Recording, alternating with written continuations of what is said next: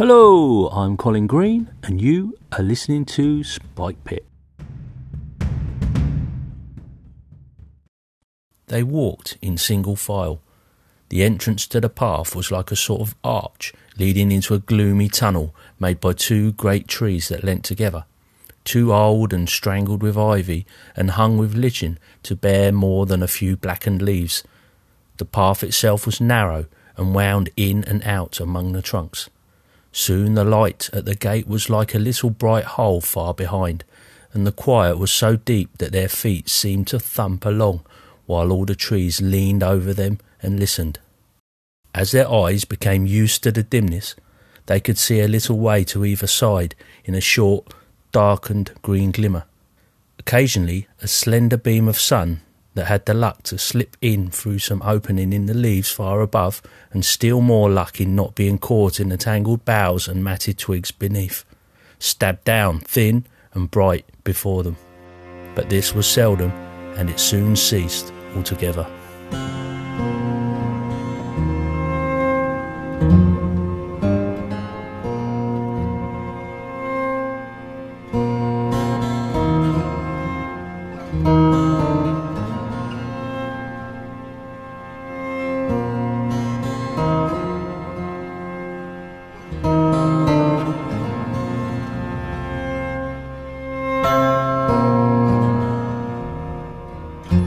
There you go, a little reading from The Hobbit, Chapter 8 Flies and Spiders. I picked that out because uh, we've been playing There and Back Again. It's by Ray Otis. The game that he's come up with, it's a, a two page role playing game. It's got some definite sort of dungeon world DNA. I think tiny dungeons, he said. He's, he's talked a little bit about it and mentions it in Plundergrounds. Anyway, check it out. What we need to establish first of all is um, is everybody here somewhat of a fan of Tolkien or an or is at least familiar with the Hobbit? Hate it. I'm halfway through the Absolutely hate Hobbit it. No, I love it. Yeah, book. Amazing. Yeah. Okay. I've only read them about uh, like 70 times probably. We sat down to play. It went really well. Character generation was relatively fast. I think it is really simple and it should have been a lot faster. It took us 20, 25 minutes. I reckon you could do it in 10. Take a, a character concept based on a just two words like uh, strange wizard or hobbit sheriff, for instance. And then that, that will conjure a picture in your mind and you go from there. You could just start with an image if uh, if that's how you work.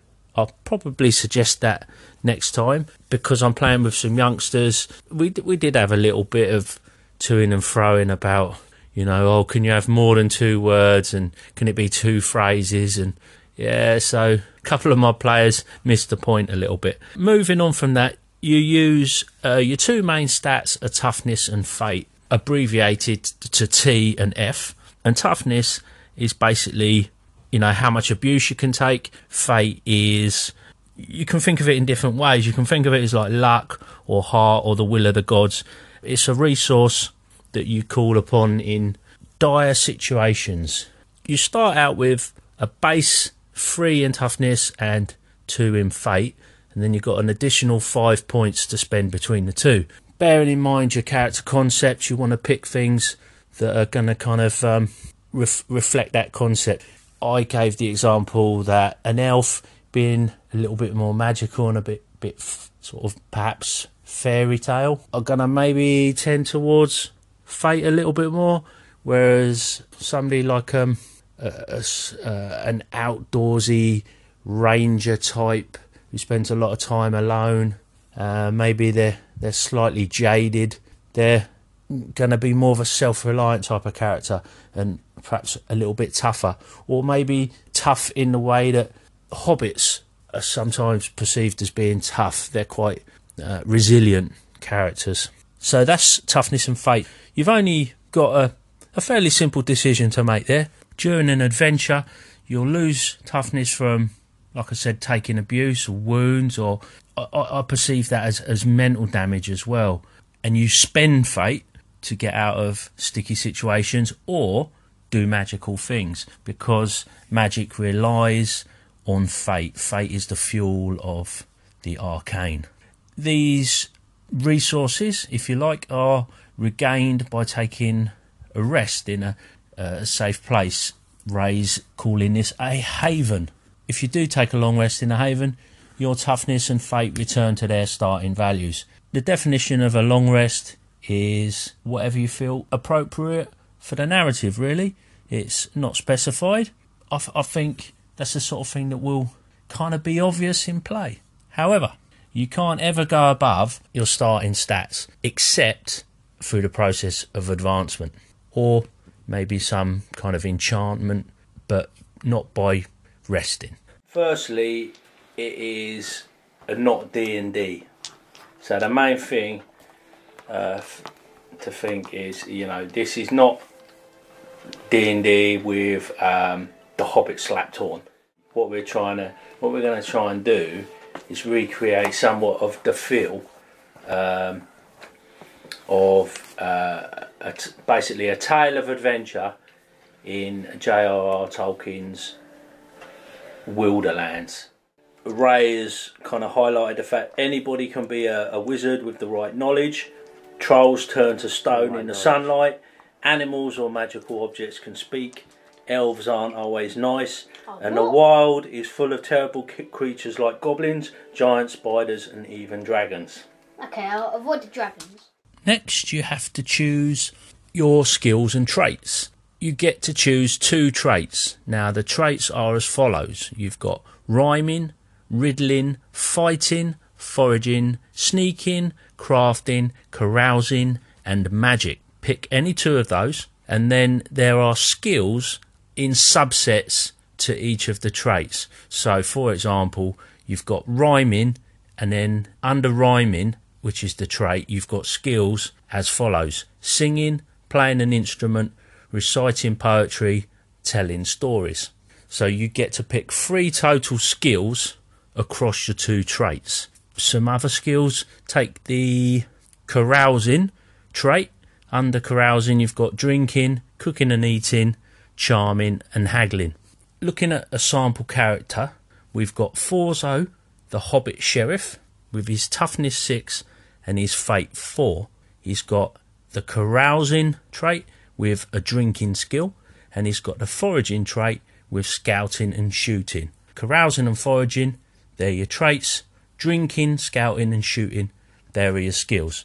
The relevance of these will become clear when I talk about advantages and disadvantages and the dice roll. It is worth noting that the um, magic trait, there is a note that, that suggests that you can um, create other skills through negotiation with the GM. In generating characters, I didn't find the uh, the skills and traits to cause much problem with the players. We had a little bit of a misunderstanding uh, with my eldest son, who who thought I'd meant for each trait you got to pick three skills. He didn't realise you you had only three skills in total to divide between the two traits. But other than that, I think people found the um, the, the whole skills and trait system quite interesting and a bit of a departure from the norm. It was interesting to see that people did kind of cooperate as a group and try and go for different abilities. There wasn't the predictable everybody going for hand to hand martial combat and I didn't really notice the classic D and D characters being recreated. I did have a little talk at the beginning saying to leave your D and D ideas at the door, try and embrace the spirit of the Hobbit. I did suggest that it wasn't going to be really a game about killing things and taking their stuff, because this is like um, not a kill things and take their stuff game. That's Is it basically it. No, it's That's this. foreign. It's this idea of an adventure. During character generation, it did become apparent that the players had uh, taken this on board and were keen to come up with some quite different concepts, such as a hobbit teller of tales, a dwarf haggler. Uh, we had a a soldier on a sort of a. Um, he was called Albrecht the Wanderer. He was on a mission to um, kind of scout the lands for his, his lord. And then we had an old elven wizard who was played by my youngest son. yeah, we'll come on to magic. As for rolling the dice, when you try something risky or complicated, or whenever the GM tells you to, you grab 2d6. Magic, you spend one fate point if you're using a magic trait, and then you establish whether there's disadvantage or advantage. Uh, if you have a significant advantage, you grab another d6. If you have a significant disadvantage, you drop a d6. Having a skill is an advantage, and not having a trait is a disadvantage.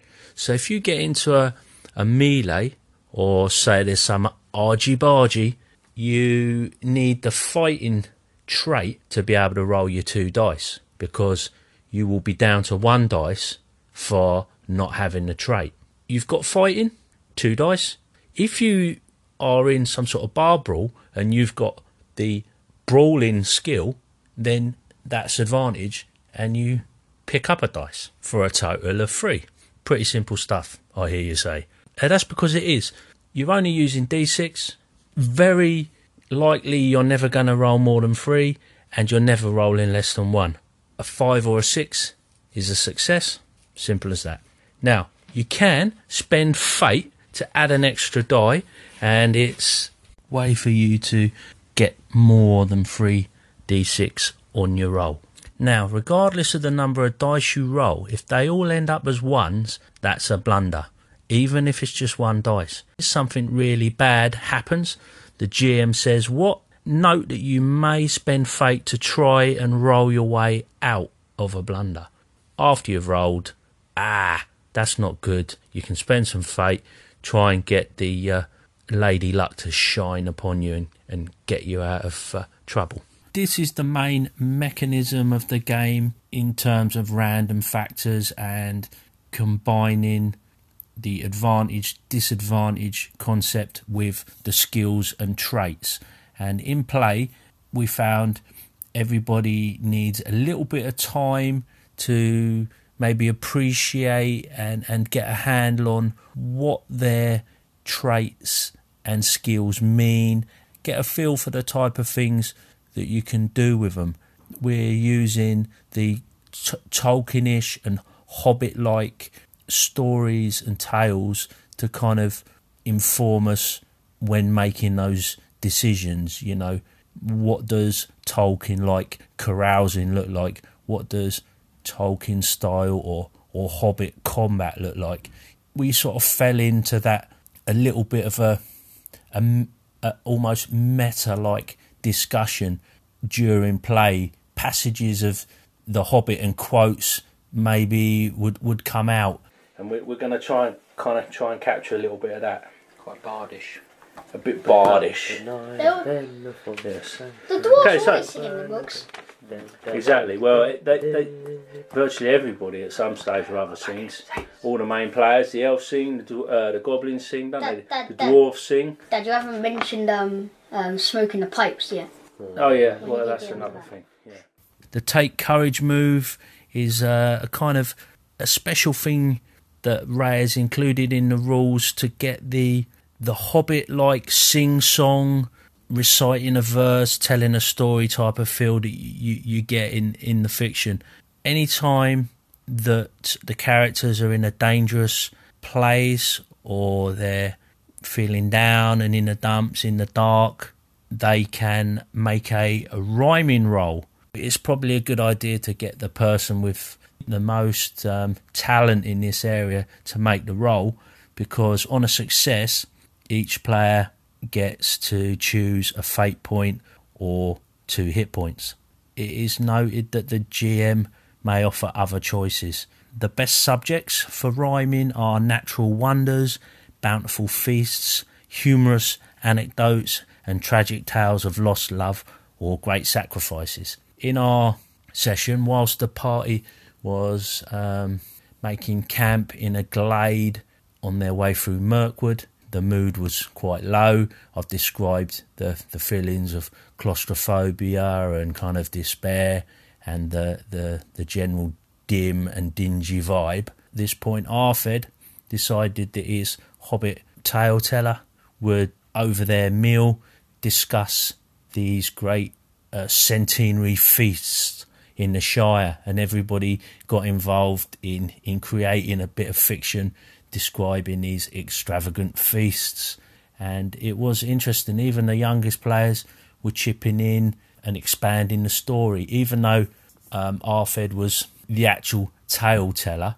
As players, we were all sort of suggesting ways that the, the tale could be expanded and, and making little jokes about the um, the size of the judges and expanding waistlines, etc. It it really did capture that that storytelling Tolkien like vibe, and it did in fact take the group of players who were starting to get a little bit tense going on this journey through Mirkwood. It did actually kind of really, in, in real life, raise the mood. Havens and the Wild is the next section. Havens are pretty self explanatory. They're places of quiet and rest, protected, maybe with a, a, a good established boundary. This is how you restore and heal. You get your toughness, you recover your fate, or you grow your character through advancement. The wild is basically everything outside of the havens. It's the perilous places, the um, untamed lands, or areas that have been reclaimed by chaotic and evil forces. In the session we played, this this rule of the havens didn't really come into force uh, as a mechanism for healing, as the characters had um, not suffered on their journey. They started out in Lake Town, which would have been a haven. Uh, they travelled with a caravan up to the Elven King's halls on the um, eastern edge of Mirkwood. It, was quite funny. I was trying to do like a bit of an um, a clash of cultures type of idea because we had a dwarf in the party and the elves in the Elf King's halls were typically suspicious. It didn't help that he decided to go wandering around the halls, poking his nose in, and was apprehended by the guards and taken to the head of the watch and had some awkward questions to answer. He was a dwarven haggler. He had the carousing trait and he also had the charming skill and was able to talk himself out of a, a little bit of a sticky situation. Beat structure wise, I found the the ups and, and downs of going from haven to wild to haven to wild gave quite a nice sort of rhythm to the game. Very simple, but quite effective. Friends and retainers or other extra characters can join the party, termed as extras. They have uh, one to three different skills and may be controlled by anyone in the group. If an extra undertakes a task on their own, at which they're skilled, they get a die. No advantage or disadvantage applies, and if they try something without a skill, the GM decides if they're successful or not. In playing role playing games, it's all too easy to get bogged down with lots of NPCs and kind of hangers on, hirelings, and everything else. And whilst it is fun, if you want things to move along at a, a good pace, I think a little bit of simplicity and brevity in, in the rules surrounding this stuff is a good thing. So for me, whilst kind of reserve judgment, it does look like it'll work fine. There's also rules for company or party resources, and it's almost a usage die idea. So it's a d6 set to a 2 to start with, and you have to roll equal to or under to successfully uh, make a purchase or, or get hold of something. It's not intended for trifling or insignificant purchases. It's supposed to be kind of like your more significant, larger ticket items, or possibly a good quantity of smaller to medium things, perhaps associated with getting kitted out in general for perhaps a, a fairly lengthy overland journey. You might just make the one roll to provision the trip, and if you fail, um, you need to come up with a plan B. Or maybe I was thinking you could think you've got the resources, but then reveal to the players later that, that something has gone wrong. You know, some of the, the food is spoiled, or there's an accident and it and it's lost. So you could kind of like delay the effects of the the failed roll. The other thing you can do is when the party uh, scores some loot or gets paid for a job or whatever, you can take that resource die number. So starting at a two, you can raise it to a three, or likewise, they could start at a two, get all fitted out for their first big journey, and then drop their resources down to a one. Advancement. This happens and can only happen in the safety of a or the comparative safety of a haven. Characters get one XP each time they add to the lore of the world with rhyming, secure a treasure, or encounter something dangerous in the wild and overcome or avoid it. This is another way of getting a little bit more of that Tolkien Hobbit flavour going, as well as a way to allow the characters to, you know, progress progress with their skills and their traits, improve their abilities because when you get 5 XP, you can permanently add plus 1 to your max hit points or you can get 2 fate points. The fate is maxed at 6. You can also get a new skill area, a max of 4 of those, or you can get a trait from a skill area you already have. And then closing out with some Games Master advice. It explains that, you know, as the Games Master, you're playing the world and everything in it. When a character tries something dangerous or difficult, you call for the roll.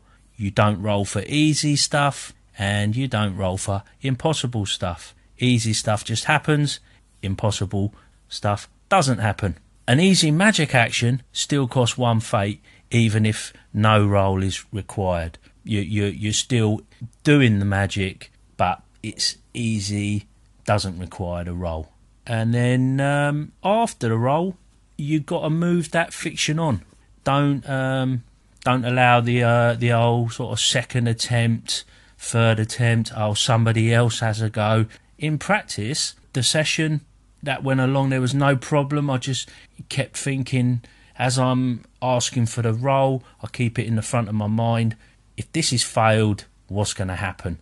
Or if I if I can't immediately think of what's going to happen, I just remind myself that something's got to happen. And if I really strike out, I kind of source the table and say, okay, it's a failed. What do we think that's going to look like? You know, in the heat of the moment, and like we was doing a an encounter with the spiders in Mirkwood, the Attercops.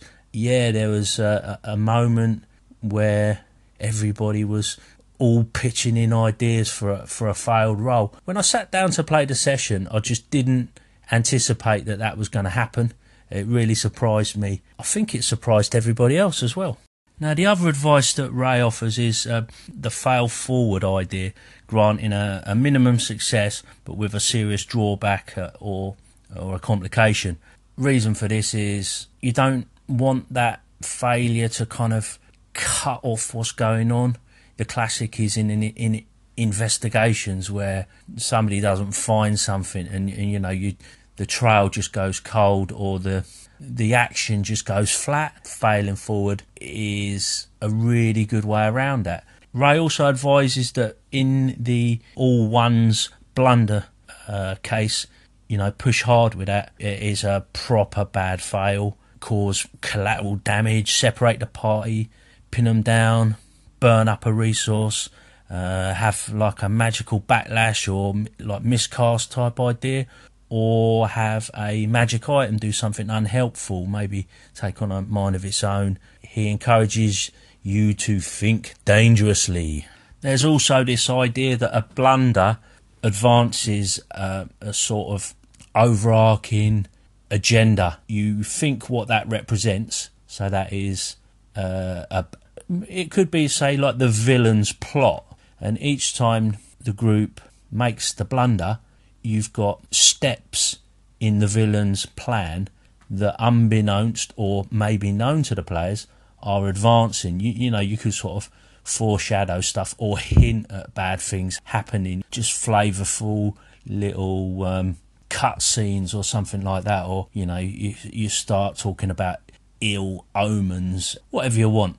Create that sense of impending doom with, with the players. You want to make those uh, those blunders count. And last of all, we've got magic items. They can be minor, which are described as wondrous, or major, which are described as magic. Wondrous items often carry names and have subtle passive effects, e.g., glow near evil creatures. Major magic items confer a magic skill, like invisibility. Characters must spend a fate to use or activate them, and any item can be lost, broken, discharged, or tainted, of course. Some have a will of their own. I believe that's probably a reference to the ring. I like the idea of these wondrous, kind of curious items, maybe quite often elven artifacts that are, bestowed upon the party as little boons or, or favours for um, doing good deeds. And then you've got these major magic items that are obviously going to be a lot rarer, have some sort of reputation. It's the sort of item you go on a quest for. Is probably either well lost or owned by somebody else who's unlikely to want to give it up. Rules wise, then, that's about it. I'd just like to express my thanks to Ray for allowing us to get involved with this first play of his, his new game. It was very enjoyable. I think everybody was aware of the fact that they were trying out something new and all being Hobbity fans got into the spirit of things. There was no criticism of anything that we did. It was all a very positive experience, and I think everybody had fun. I think uh, one of the, the things that was said is coming from D and OSR games, it is quite a, a change of direction, or you've got to get your head in a, in a different place. You know that has the potential to be jarring, but maybe in a good way. It kind of jars you out of your your comfort zone. Certainly made me raise my game as a GM. I think criticism of these type of maybe more narrative games is unfair. I think if you can pull off this type of game, you, you know you're probably a, a half decent GM because you've got to think on your feet. You've got to make good judgments, and from the player's point of view, you, you need to be a good player. You need to have faith in the rulings of of your referee. There's really no room for the adversarial style of play. That suits me fine. We did create what I think was a, a pretty Tolkien flavoured evening of uh, tale telling and adventure. That's what we set out to do. We've been there and we're not quite back again.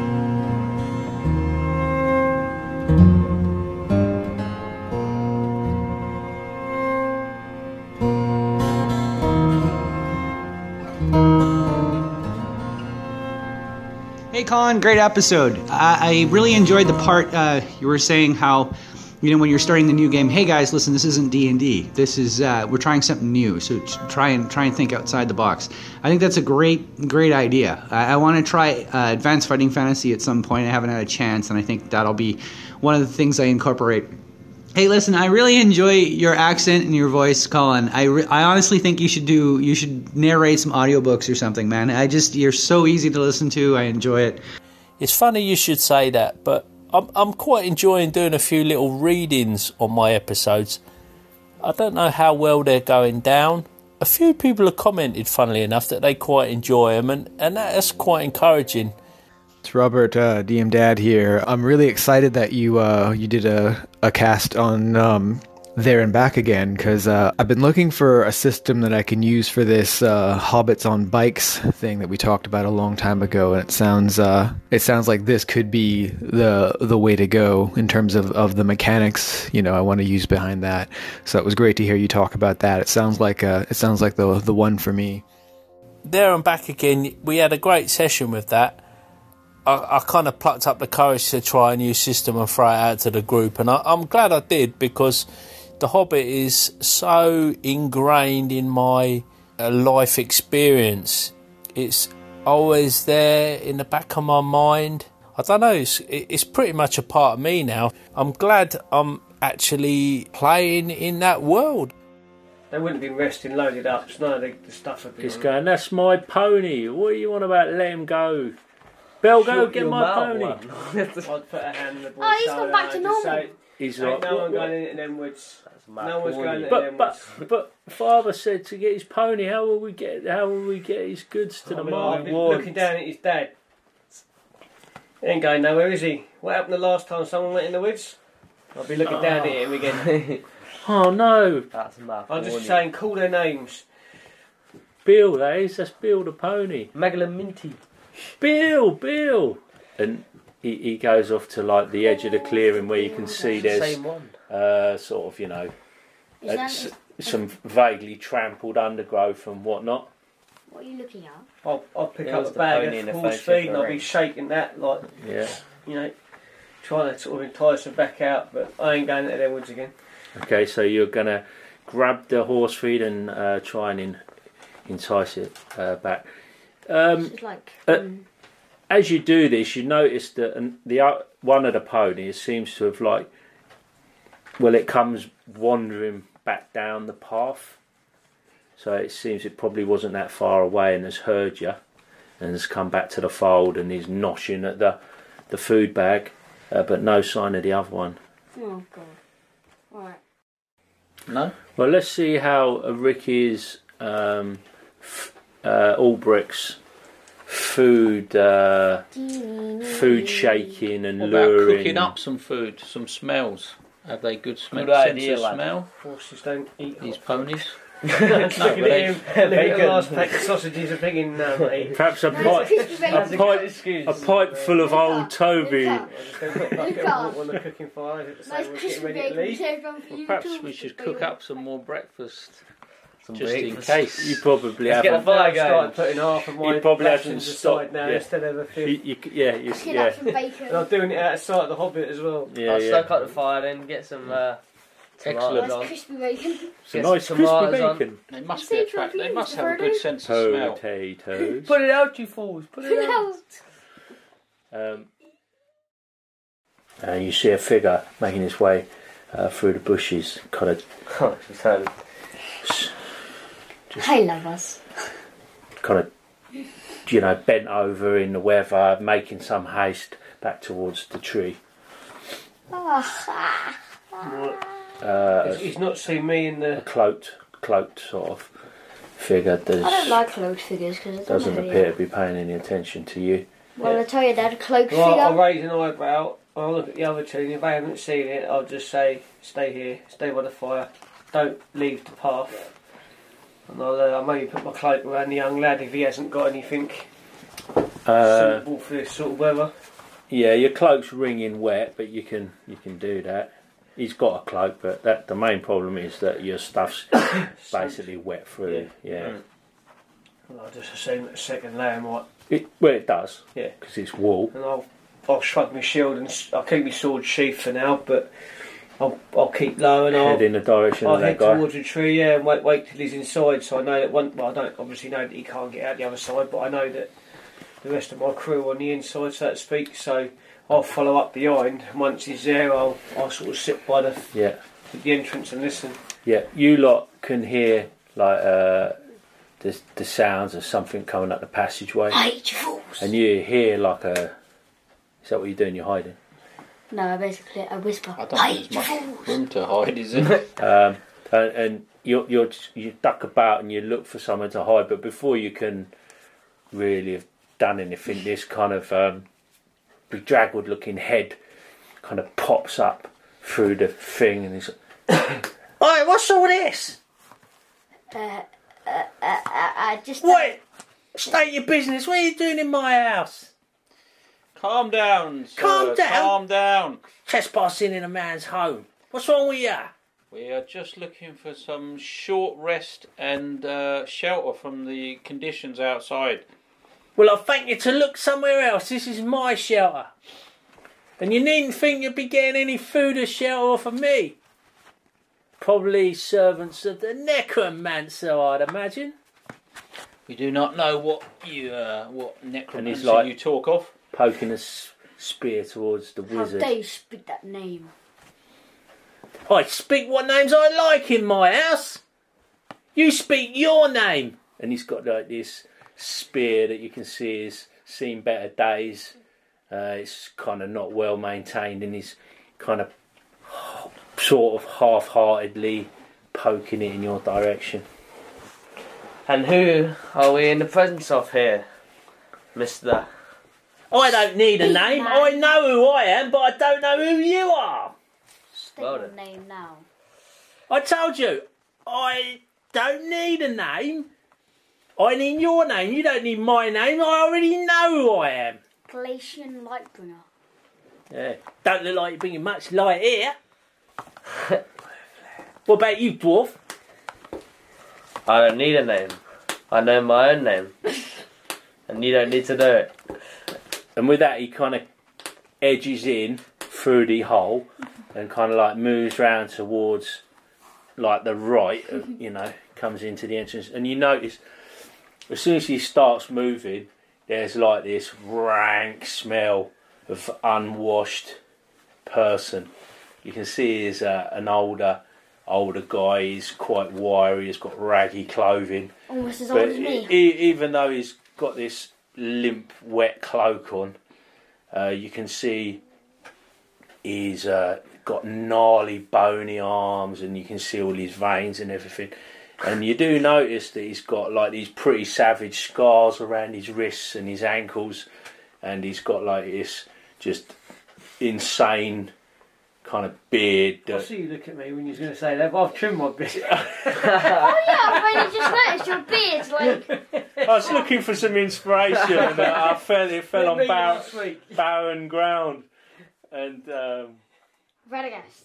he, he's got like this un, un, unkempt, massive beard and like crazy eyebrows, and the hair is. Does he have like a weird hat?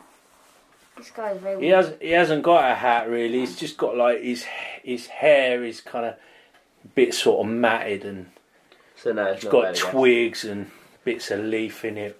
Obviously, No- he's no come out of the, he's come out of the storm, but you know, cr- Nah, I know it won't. crawling in and out of this this place. You know, he's going to get dirt on him and everything. But he, he he seems not aware of any of this, and he's just like scowling at you. Um, What are you gonna do? Kick us out? yeah, Well, it is his house. it's my house. I shall, I shall hold up my hands and calm down, calm down, everybody. Uh, I'm sure there's a, a reasonable negotiation we can make here. Perhaps we could uh, give you something for your time and your. Give Hospitality. Slap on the head. Got any food, Halfling? Got any food, have you? Ha! And he sort of like he put, Oh, that he, he, he, he, he, he turns around with that. He turns around his um, his spear and he like prods you in the stomach and he says, "Whoa, you look well fed, don't ya? I'll have some of what you're having if you don't mind." Well, A favour for a favour. I am more than happy to give you some of our food. If Oh, you yeah. Oh, I'm more than happy too. If you can give some shelter to my uh, f- friends outside. God, don't you talk a lot? God, dear. Where's his food? Listen to have chat more of the food. Right, okay. Well, Leave nonsense.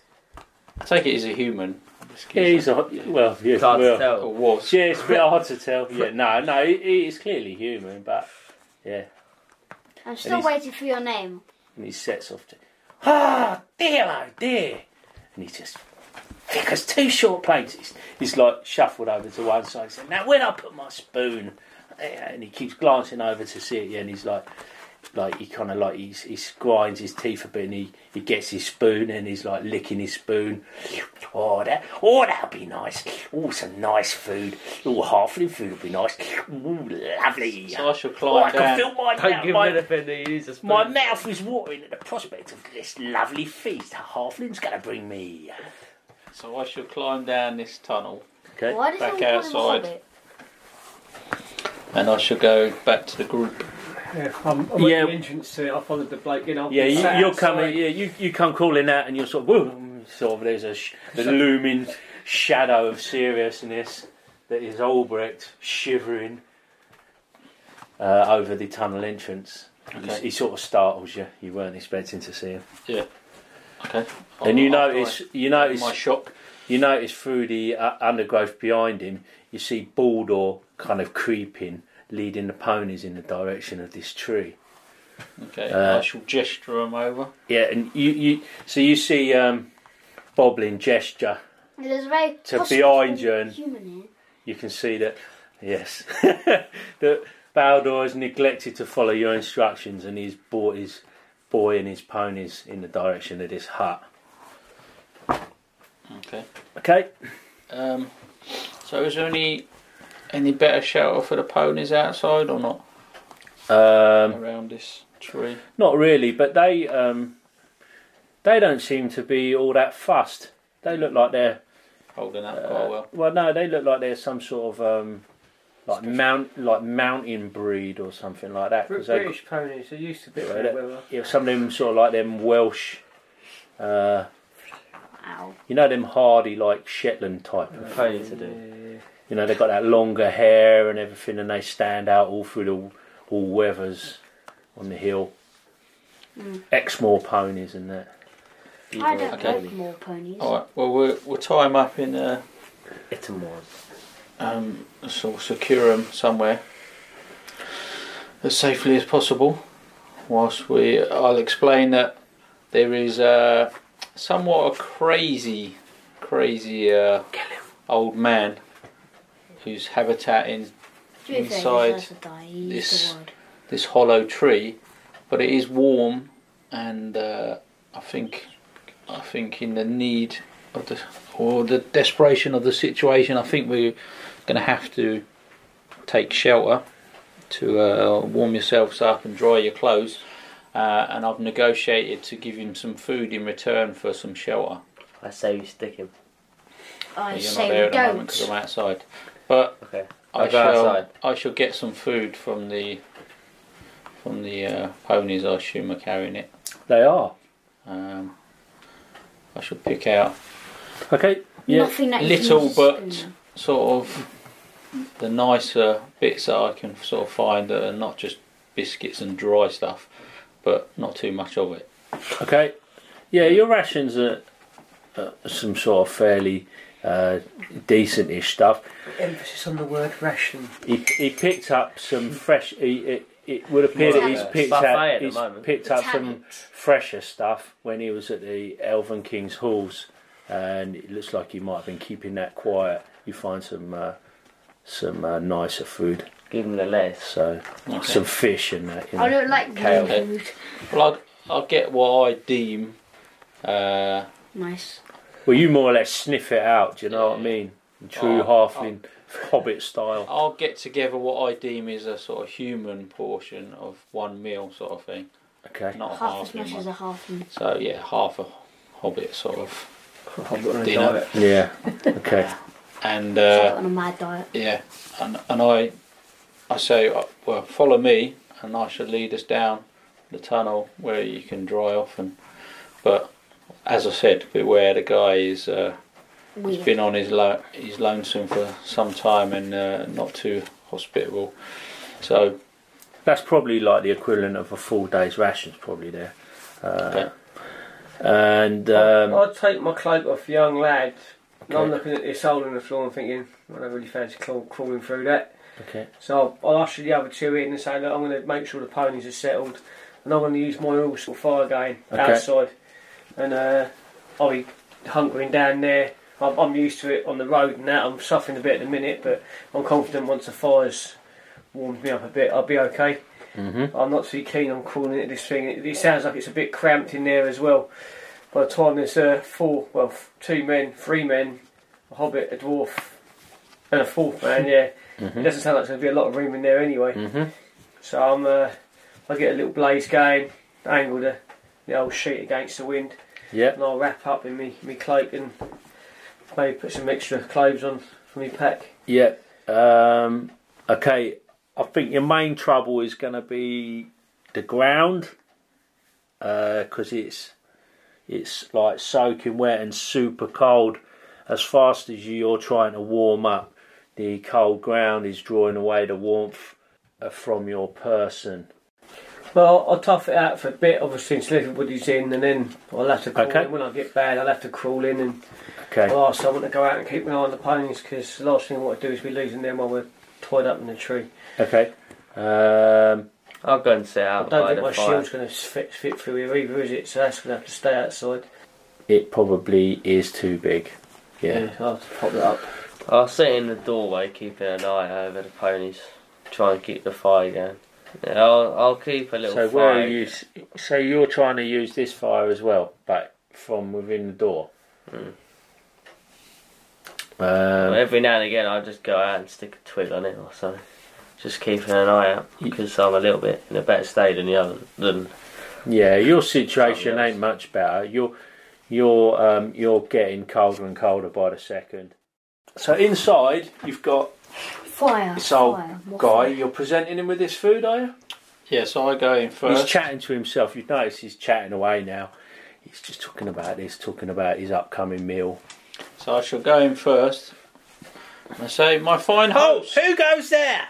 it's me, Boblin. Again. Boblin? Boblin? Who the hell's Boblin? Uh, that's me, sir.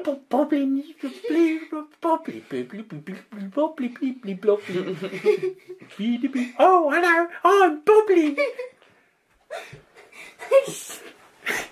split his throat. And he's just sort of dance. He's just sort of dancing around, and you then he's, he grabs up this sort of um, uh, like he's got this.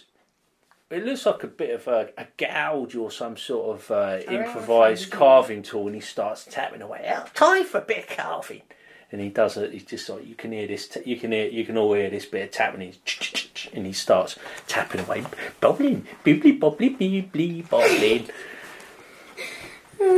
You can see he don't get a lot of company. He, he's No, not. He's sort of almost ignoring you now, and as though he's sort of slightly forgotten that you're there. I'll bring the others in while he's. I mean, if we don't have to give him food, we'll Okay. just camp out for a while Yeah. until we until he demands the Bibbly food. bobbly, bibbly, light bringer. Hello, I'm Bobbling, the light bringer. Now he's just mixing his stupid name. Stupid names. Uh, yeah, so you come in, you've got this food, and um, I won't give him the food until he asks for Yeah. it. no, it seems um, If he's forgotten about it, then I'll eat Yeah, no, he, he, he, he sort of, he's kind of like, oh, what's that smell? Oh, yeah, food. Right, oh, that's why I got my spoon. I knew I had my spoon out for something. He comes over, right. Bibbly bobbling! Get cooking! So I'll take him over to one side where he, he looks like he does his cooking then. He's so Well, he weird. does it over this fire here Alright, well, in the centre. I sort of, like I say, I'll try and distract him as much while the others come in.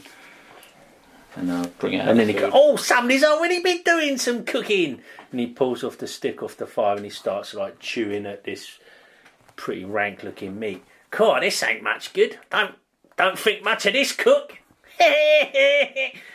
and he just uh, starts sort of like prodding about in your your bags and whatever it is you've bought in. So I shall try and Where's this fish I smell?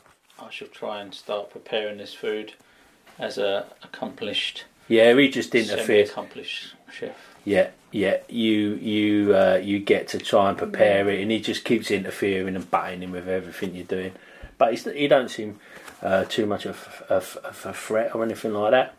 Well, like I say, I'll just try and keep his attention as much as possible to distract from my colleagues who are trying to dry out and warm up. Yeah, you're you're getting uh, definitely warmer.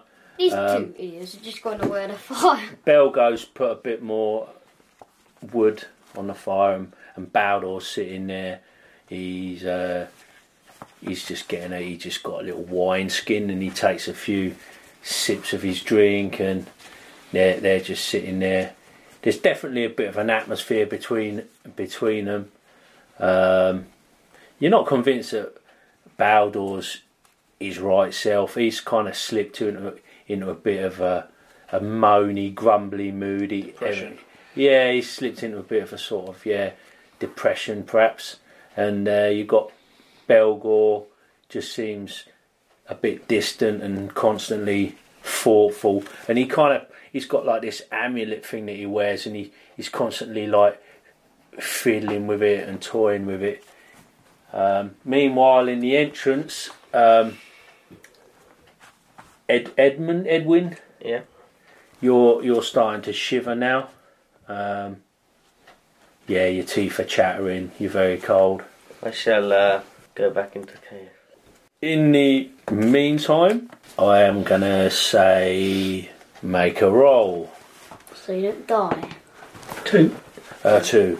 Yeah, you just uh, you you get colder and colder and colder, and uh, you take a take a, another hit on your toughness. But at this point, uh, you feel a little bit delirious. Feel like you maybe. I did say that I headed in, Oh yeah, and yeah, yeah. he, yeah. he was watching the ponies while I, when I went in. Yeah, um, you feel a bit delirious and you can't really quite remember what you've done, except the next thing you know, you're um, crawling down the tunnel as, as if led by some sort of survival instinct to get somewhere warmer. You think you maybe you was dozing off with the warmth of the fire on your face, but then you just woke up and you was shivering uncontrollably and and then at one point you you just stopped shivering and you, you started to feel all right and then you're just confused and next thing you know you're you're back inside.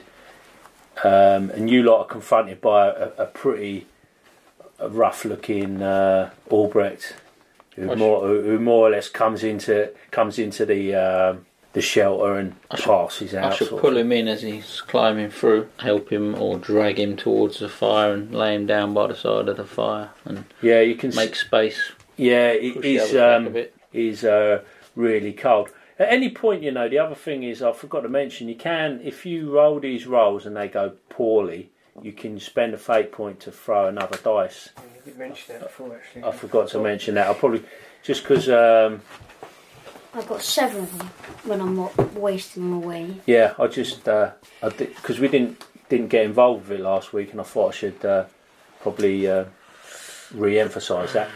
Okay, so you're all back in there, and you're seeing to well, you I'm just making sure he's close enough to the fire to get the full benefit. Yeah, Does it I look mean, like- by by this point, by the time he comes in, obviously some time has passed, and you've sorted out mate you with some food, and he he basically troughs that. He seems like he's not really uh, concerned about you now because he, he eats his food. Uh, he, he makes himself some brew with some leaves in and stuff, and uh, basically just goes and crashes out on his leafy bed All right, with his furs. that is Phil. Um, further to the uh, there and back again, I really like what you said. Um, you know, your closing remarks about you know the the kind of uh, game master and the kind of players that that would make the best use of that system. I feel like you know in the OSR we talk a lot about these stripped down rules light rulings not rules types of systems and and uh, one of the things that we kind of neglect to mention is what type of play style and what type of game master and what type of player and what type of relationship between game master and player that implies and that yeah you know the the reason that things like pathfinder have so many defined mechanics is to stop both players and game masters uh, cheating for lack of a better word. And but if if if uh, everybody's on the same page and everybody wants to work together to have a good gaming experience then you don't need all those extra mechanics And